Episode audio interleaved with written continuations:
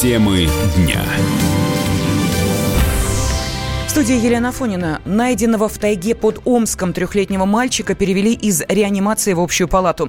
Ребенок идет на поправку, общается с родителями, которые круглосуточно дежурят у кровати сына. С малышом работает психолог, чтобы вывести его из стрессового состояния. С подробностями корреспондент «Комсомольской правды» Анна Микула.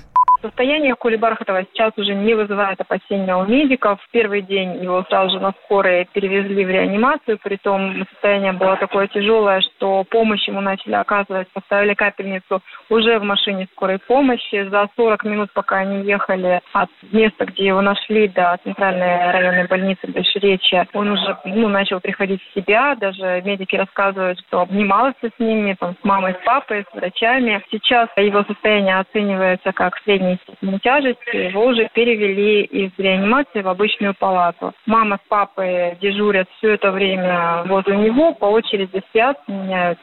Вот что нам а, рассказал его папа о том, а, как сейчас ребенок себя чувствует. Угрозы жизни и здоровью как бы нету, все нормально, но еще слабый совсем. Еще сказали, дней пять будет лежать. У него характер такой, он если даже будет больно или обидно, там он плакать не будет, не плакать, не кричать. Он все время так это отвернется, чуть-чуть похнычет и успокоится. Когда передали, нет, он не плакал.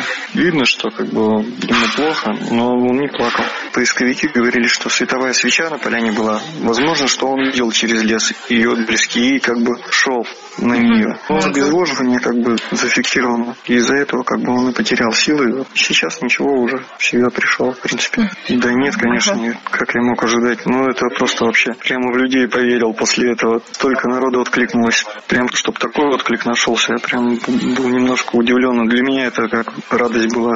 Трехлетний Коля Бархатов сумел выжить без еды, воды и теплой одежды один в тайге на севере Омской области. Малыш двое суток блуждал в окружении болот и диких зверей. Также известно стало, что рядом с этим местом находится охраняемая территория, животных там не отстреливают, поэтому там живут и медведи, и волки, и рыси, а температура по ночам опускалась до плюс 11 градусов. Но страшнее всего оказалась сама местность. Для понимания она настолько труднопроходимая, что даже физически подготовленные ОМОНовцы за 6 часов смогли прочесать территорию территорию только в полтора километра. По сути, это сухое болото, где местами есть топи, куда можно провалиться по поясу глубже. Это даже взрослому человеку, не говоря уже о малыше. Спасатели говорят, что и у взрослого, который ночью в полной темноте попытается там пройти, шансы на выживание минимальные. И то, что вот крошечное поле не провалился в одну из этих ям с э, водой, это просто чудо. Вот что нам рассказал о поисках боец ОМОНа, группа которого в итоге и нашла Колю.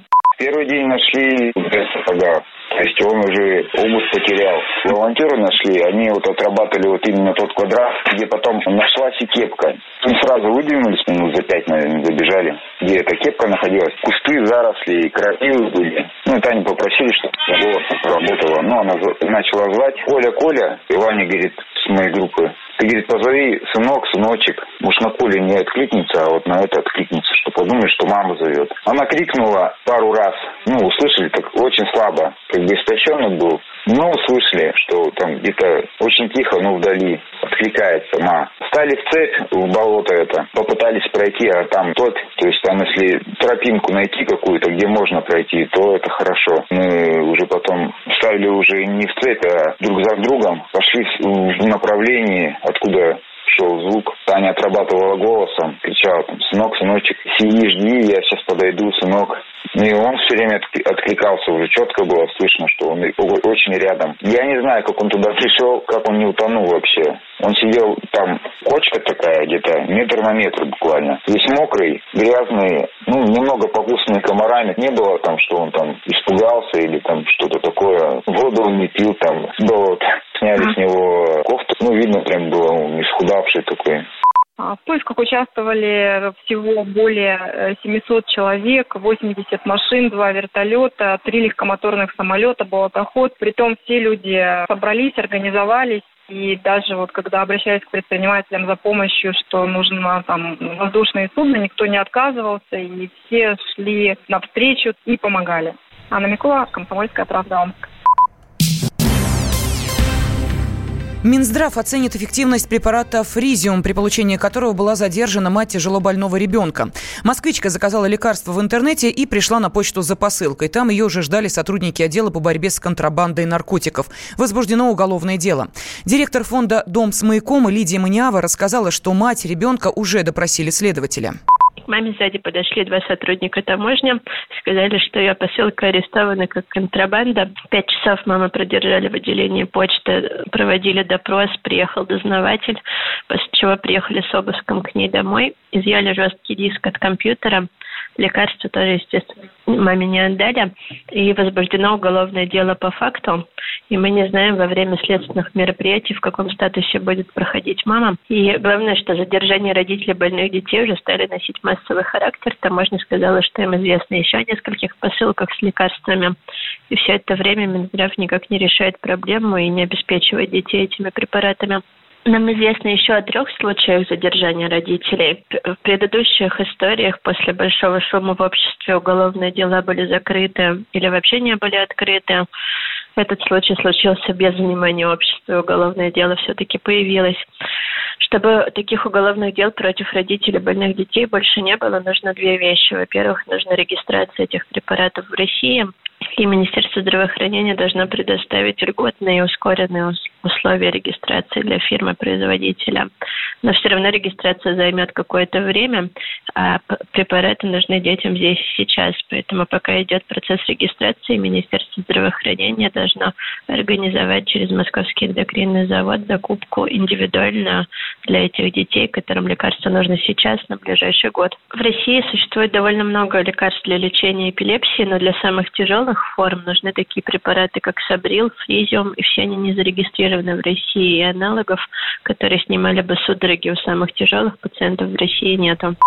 Да, действительно, подобное лекарство не зарегистрировано в России и входит в список психотропных. Его используют для снятия судорог при тяжелой стадии эпилепсии. Разрешенных аналогов в нашей стране нет. Приморье действует штормовое предупреждение из-за тайфуна Кросса, пришедшего со стороны Японии. В регионе все выходные будет сохраняться дождливая погода, но вихрь уйдет, сообщает Приморский гидрометцентр. Выпало уже 70% месячной нормы осадков. Уровень воды в реках поднимается. С подробностями наш корреспондент Алексей Самуськов. Сегодня все Приморье с самого утра замерло в ожидании удара мощного тайфуна Кросса. Однако развитие тайфуна пошло по наиболее благоприятному сценарию – он сместился в сторону Японского моря. Именно поэтому не так сильно навредил краю, как это ожидалось. Тем не менее, обильные осадки все же оказали свое влияние. Так, в Хасанском районе за ночь выпало более двух месячных норм осадков. По остальным территориям края ситуация немногим э, лучше, но, тем не менее, глобальное затопление все же у нас имеется. Ливневые и речные воды залили участки дорог в восьми районах края, из-за чего проезд по ним сейчас э, кое-где невозможен, но кое-где попросту затруднен. Часть населенных пунктов оказалась отрезана от цивилизации, но уже сейчас э, с этими населенными пунктами работают спасатели МЧС и обеспечивают их всем необходимым. Что же касается Владивостока, то здесь стихия оказалась более благосклонной. Э, у нас оказались потоплены лишь несколько улиц и два подземных перехода. Ну и что касается дальнейшего прогноза синоптиков, он неутешителен. На смену тайфуна придет мощный циклон из Китая, а проливные дожди продолжат топить Приморье, уровень рек э, по-прежнему будет э, подниматься, соответственно, спасатели МЧС, дорожные и коммунальные службы края по-прежнему продолжат свою работу в круглосуточном режиме и, естественно, в усиленном режиме все это будет происходить. Алексей Самуськов, Комсомольская правда, Владивосток. В Новороссийске на стене многоэтажного дома установили необычный автомат для розлива питьевой воды. Диковина сразу обратила на себя внимание горожан, но многие решили, что таким хитрым способом людям пытаются продать обычную воду из водопровода. В теме разбирался Егор Казаков. Вода из стены стала реальностью. Теперь фраза «вынеси попить» точно ушла в историю, по крайней мере в Новороссийске. Там на фасаде одного из домов поставили автомат для продажи питьевой воды. Всего 3 рубля за литр. Жители двора сперва удивились, что за штуковина торчит из стены и за чей счет банкет. Мысль о том, что кто-то зарабатывает, пока жильцы расплачиваются, не покидала местных горожан. Оказалось, что автомат разрешили установить жители дома на общем собрании. Фонд многоэтажки владелец аппарата перечисляет деньги за аренду части фасада. В управляющей компании дома заявили, что все по закону. На основании решения общего собрания собственников мы распоряжаемся общим имуществом. Соответственно, мы сдали в аренду общее имущество. Они за это вам платят на счет дома деньги. Пока стоят эти аппараты, они платят арендную плату ежемесячно. Оказалось, что такие аппараты делают на одном из заводов Перми. Стоит прибор 149 тысяч рублей в базовой комплектации и вмещает в своем баке 300 литров воды. Она поступает из водопровода жилого дома фильтра аппарата. Воду разливает техника в 5-литровую и 19-литровую тары. Сколько таких аппаратов в городе, не ясно. В компании-производители не ведут учета общего количества работающих приборов.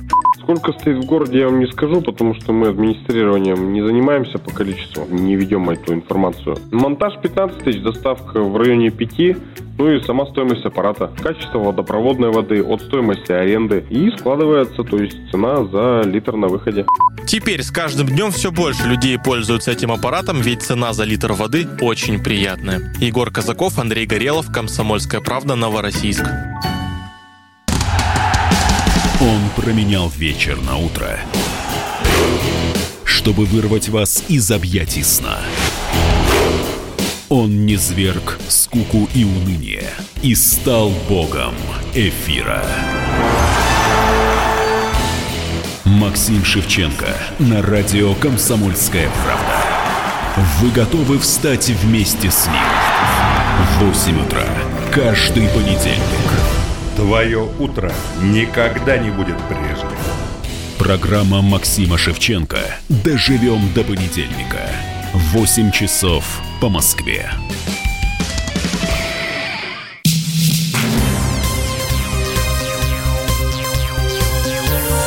Темы дня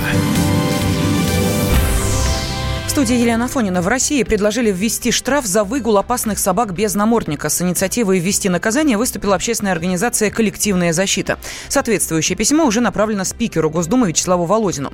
Как рассказал президент коллективной защиты Марат Аманлиев, действующее законодательство уже регулирует правила выгула опасных собак, но ответственность за нарушение в федеральном законе не прописана. Эта проблема, она вызывает серьезную социальную напряженность. То есть гуляют во дворе дети, гуляют во дворе старики, беременные женщины, рядом а, люди с бойцовскими породами собак их выгуливают, без намордников, без ошейников, всем рассказывают, что это порядочная, добрая собака, у нее там чуть ли не степень по философии и тому подобное, но, в общем, это не считается, все собаководы должны надевать намордники на таких собак. Ответственность в виде штрафа от 30 до 50 тысяч рублей, либо, если судья посчитает необходимым, то административный арест на срок до 10 суток. Мы полагаем, что как раз-таки до Нового года законопроект может пройти, потому что три чтения, потом Совет Федерации, подписание Владимира Владимировича Путина, и закон будет действовать. Просто такая ситуация сложилась, что запрет есть, ответственности нет. Если такая ситуация складывается, то запрет не работает никогда. Ранее правительство утвердило список потенциально опасных пород собак. В него вошли акбаш, американский бандок, бразильский бульдог, волкособачьи гибриды, питбуль-мастиф и многие другие, в генетике которых заложены качества агрессии и силы. Список сформировали с учетом предложений Союза общественных кинологических организаций. Ну а между тем в России вырос спрос на беспородных кошек и собак. Анализ предпочтений граждан провели на популярном сервисе Авито в преддверии Всемирного дня бездомных животных.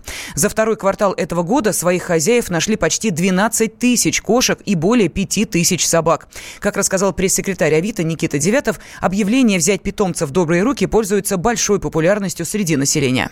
Реальное количество водных питомцев даром может быть больше, потому что часто наши пользователи в одном объявлении пристраивали сразу несколько котят и щенят. Для кошек самым добрым городом оказался Ульяновск. Там местные жители на 78% активнее выбирают беспородных питомцев, чем породистых. А далее следует Пермь, это 74%, Санкт-Петербург 66%, Челябинск 63% и Воронеж 61%. При этом беспородных собак больше всего выбирали жители Перми, Волгограда, Тольятти, Ижевска. Тут важно, что топ-5 самых популярных кошачьих пород вот по второму кварталу началу этого года. Туда вошли шотландская, британская порода, мейнкуны, канадские сфинксы, бенгалец. Стали отдавать даром, забирать почти на четверть меньше, чем годом ранее. А в то время как беспородных кошек пользователи стали пристраивать и брать домой к себе на 9% активнее. И схожая картина наблюдается у собак. Вот где любовь именно к дворнягам выросла на 16% за год.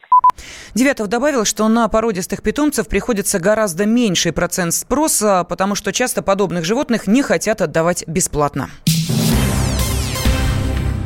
Рацион россиян за последние 40 лет стал более здоровым. По исследованиям Росстата, жители нашей страны существенно снизили потребление картофеля и хлеба и стали есть больше фруктов и овощей.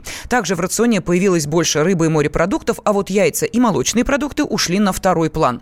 Такие изменения в меню связаны со стремлением россиян придерживаться здорового образа жизни, считает член Национальной ассоциации диетологов Наталья Круглова. Люди стали задумываться о составе своего рациона. Все больше людей, особенно молодого возраста, беспокоятся о том, что они едят. По поводу снижения продуктов крахмалистых, картофель, крупа, макароны, хлеб, эта тенденция опасная, потому что это продукты не совсем бесполезны. Они все-таки должны присутствовать в рационе. Если это цельные злаки, то они содержат пищевые волокна, витамины группы В, они содержат минералы, в том числе магний. Поэтому полностью от них отказываться, либо сильно ограничивать их в своем рационе все-таки не стоит. Тем более, что нехватка сложных углеводов чревата тем, что человек будет переедать простых углеводов. Когда человек не добирает сложные, потребность в углеводах, она все-таки присутствует. Поэтому часто люди замещают их простыми углеводами, что, в общем-то, для здоровья гораздо хуже. Что касается увеличения фруктов, ягод в рационе, это, конечно, замечательная тенденция. В том числе, наверное, это заслуга и Всемирной организации здравоохранения, поскольку они говорят о том, что это продукты ежедневного употребления, делают акцент на том, что это должно быть каждый день в питании. Это тенденция радует, конечно.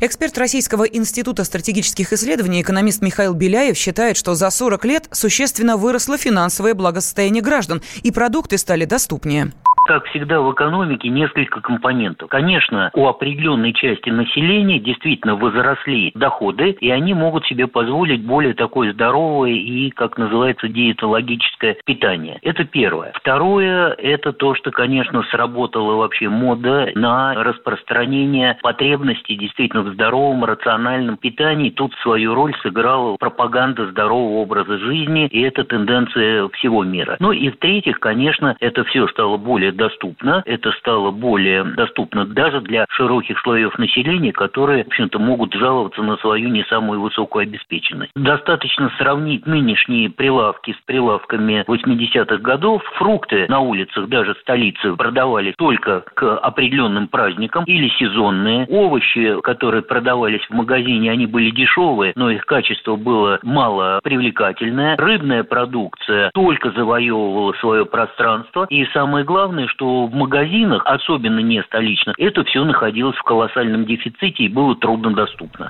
Правительство планирует улучшить рацион россиян, повысив качество минимального набора продуктов и приблизив его к нормам здорового питания.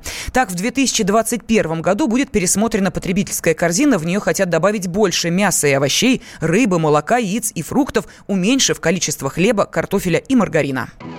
Мы вместе дожили до понедельника. Вовремя рассказали тебе о главном во вторник, среду и четверг. А теперь встречай пятницу! На радио «Комсомольская правда» новая программа. Каждую пятницу в 8.00 Сергей Мардан и Надана Фридриксон. Три часа самого острого эфира. Мардан и Надана. В программе «Опять пятница». Взболтай и можешь смешивать.